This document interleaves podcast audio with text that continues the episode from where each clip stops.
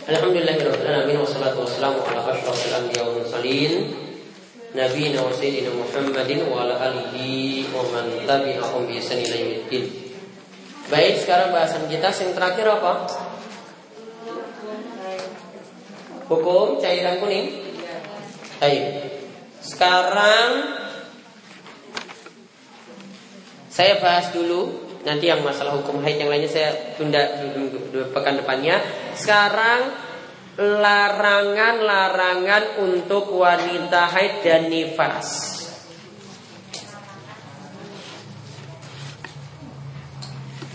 Larangan-larangan untuk wanita haid dan nifas.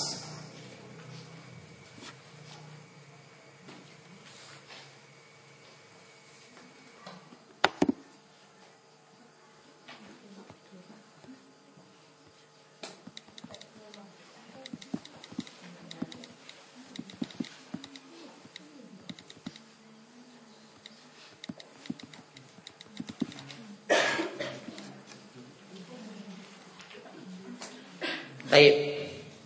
Sekarang yang pertama larangan untuk wanita haid dan nifas. Tulis yang pertama sholat.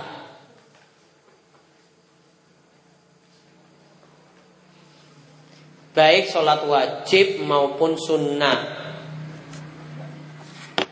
Baik sholat wajib maupun sunnah.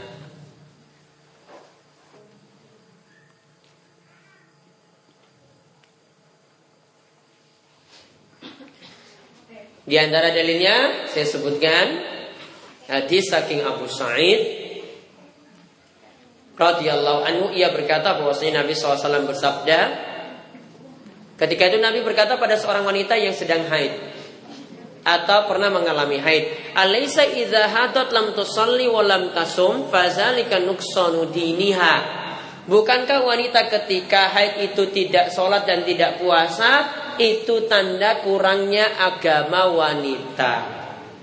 Maka tadi lihat Nabi katakan Bukankah wanita ketika haid itu tidak sholat dan tidak puasa? Berarti yang dilarang ketika wanita haid itu Wanita yang sedang haid itu adalah Melaksanakan sholat.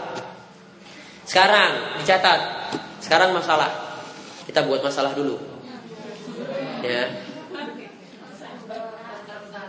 Misalnya seorang wanita tulis. Iya. Misalnya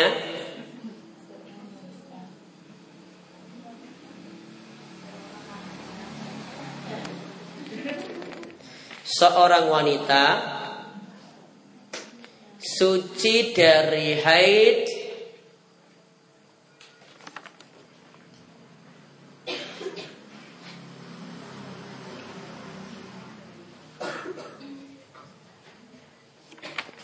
suci dari haid pada jam 4 sore itu masih waktu sholat apa? Asar. Tulis dalam kurung waktu asar.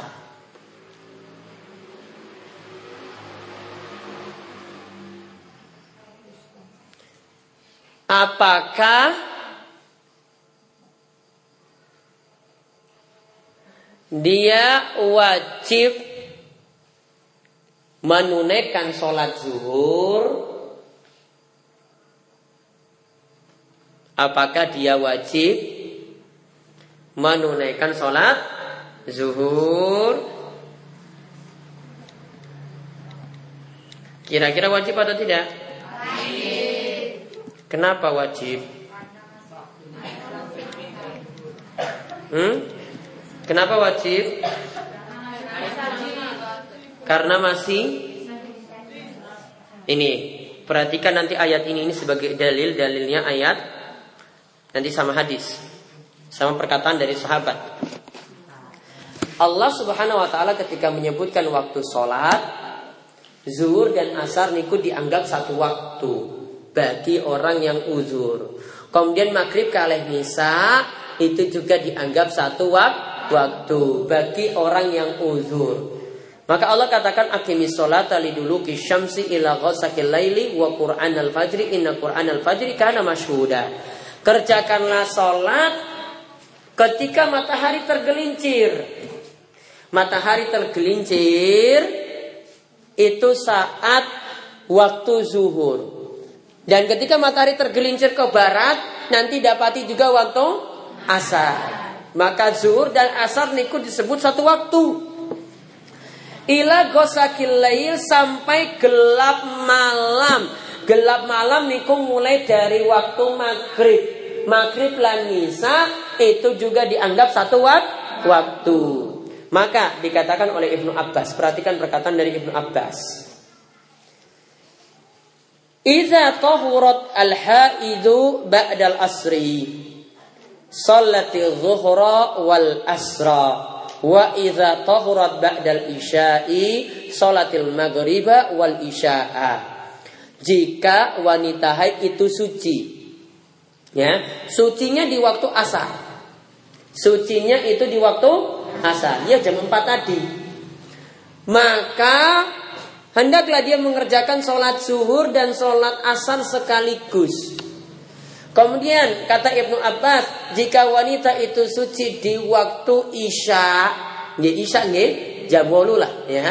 Jam 8 maka hendaklah dia mengerjakan sholat maghrib dan sholat isya karena dia adalah orang yang dapat udur jadi kalau bersuci maka segerakan eh, segeralah untuk mengerjakan dua sholat tadi. Namun ini berbeda dengan sholat subuh. Kalau sholat subuh misalnya lagi suci jam 7 pagi ya lagi suci jam 7 pagi perlu nggak sholat subuh tidak perlu karena sholat subuhnya waktunya sudah habis. Tidak ada gabung-gabung dengan waktu yang lainnya. Ya maka kalau tadi ditulis jawabannya Jawabannya berdasarkan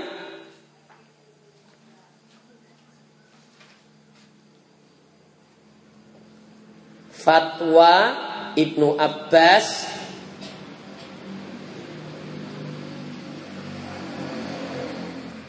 dan Abdurrahman bin Auf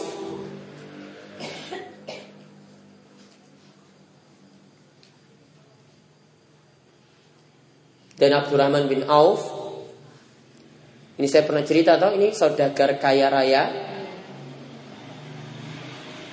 sapinya itu 3000 ya kambingnya lebih ribuan lagi daripada itu kebunnya ya juga banyak Terus saya pernah sebutkan kayak begini, terus ada bapak-bapak yang tanya, Ustadz kalau begitu istrinya itu berapa?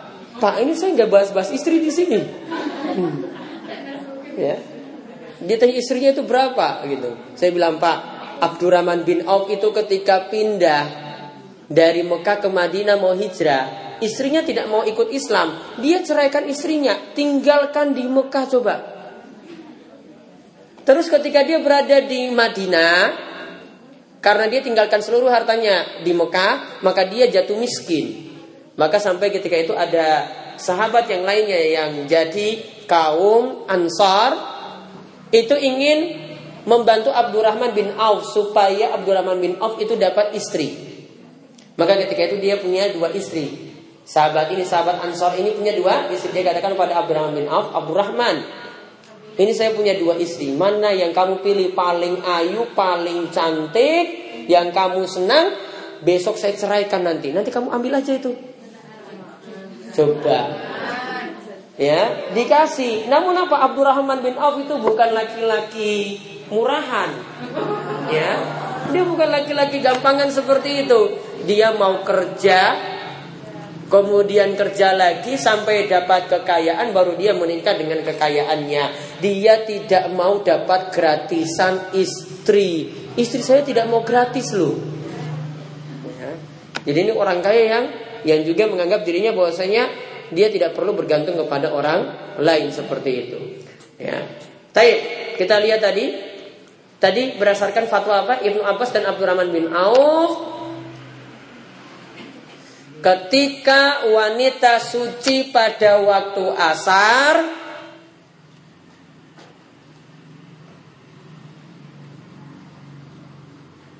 Ketika wanita itu suci pada waktu asar, maka dia tetap mengerjakan sholat zuhur dan asar.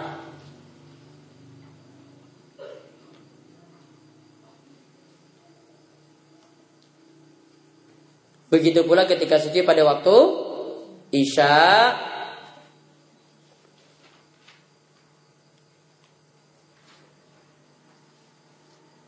tetap mengerjakan sholat maghrib dan dan apa isya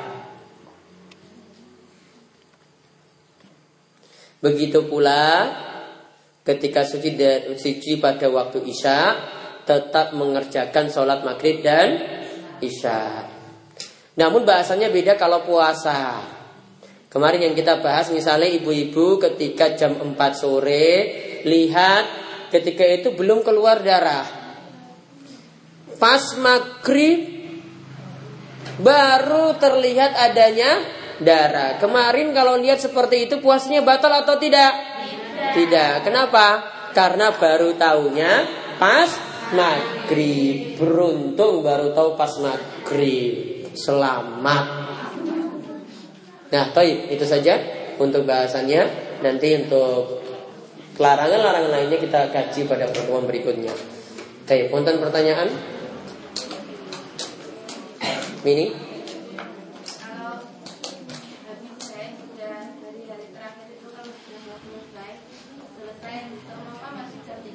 Tiga sore.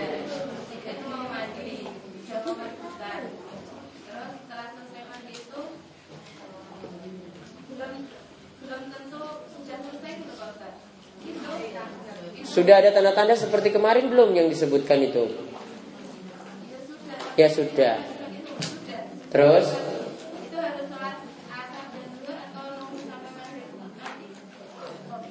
Kalau sudah yakin darahnya itu berhenti, berarti kondisinya masih yakin tak?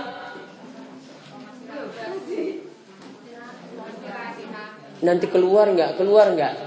Maka itu sebenarnya yang yakinnya itu yakin tidak keluar lagi, tidak keluar atau enggak itu namanya ragu-ragu. Maka al yakinu la yazulu pegang yang yakin, buang jauh-jauh yang ragu-ragu.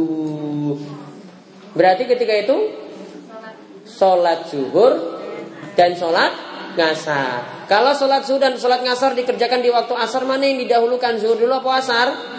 Zuhur. Karena sesuai dengan urutan waktu sholat. Zuhur dulu baru ngasar. Ada lagi? Sebelah lor loh. Ya.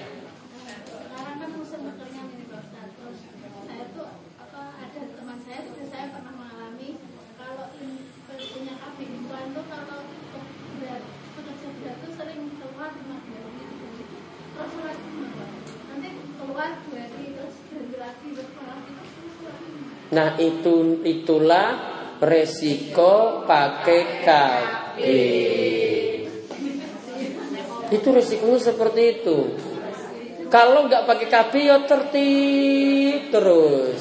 Kalau pakai KB ya kadang ya setahun sepisan, kadang setiap tiga bulan, ya kadang ya pas metu ya gerong dino terus setelah itu lompat lagi nanti baru keluar lagi maka ketika darah haidnya keluar dianggap itu sedang haid berhenti walaupun dua hari dianggap berhenti mandi kalau keluar lagi setelah tiga hari dianggap lagi keluar darah haid kalau berhentinya lagi dua hari lagi ya dianggap berhenti mandi sholat resikonya pakai KB. Siapa suruh pakai KB? Mengatur jarak tekan SMP anak ini lagi punya anak ini. Hmm, ayo, siapa meneh? Senglor sih, senglor. Ya.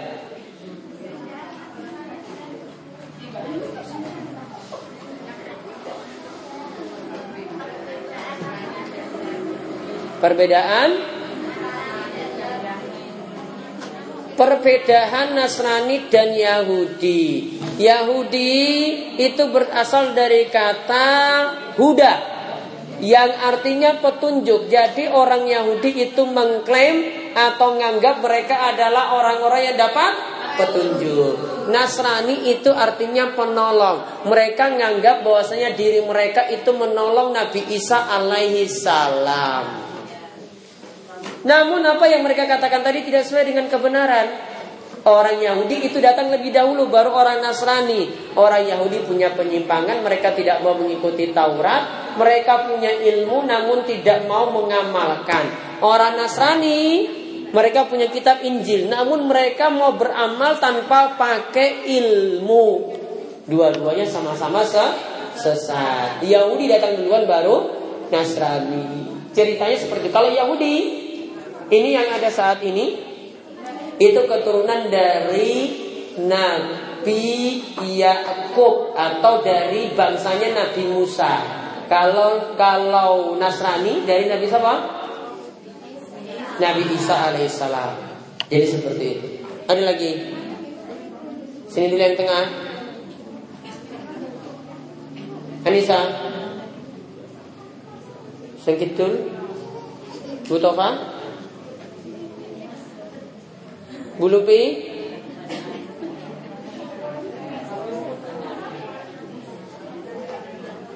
Hah? Buatan nonton? Buatan pas. Biasanya numpuk pertanyaannya. Wes rong dino lho, Bu. Burus? Hah?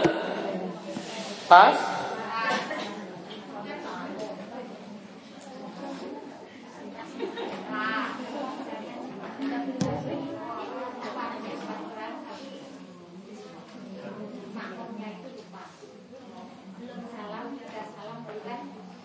Makmum salam duluan daripada imam karena lupa.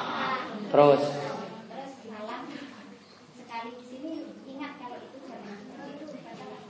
maka dia harus ikuti imam lagi. Dia dia balik lagi dalam posisi duduk, tahiyat akhir, kemudian nunggu imam salam baru dia salam bersama imam. Ada lagi yang lain?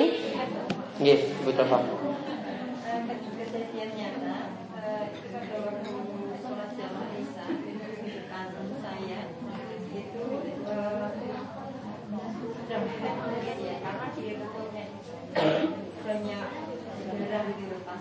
Tapi nggak sadar berarti.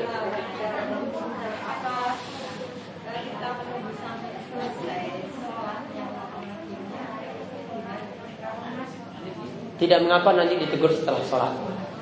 Kalau ditegur sudah sholat, ya berarti sudah otomatis sholat isaknya tadi batal. Ada lagi yang lain? Hah? Mesti tanya ini. Pon? Yang baris kedua? Mbak Sudar? Mursyati?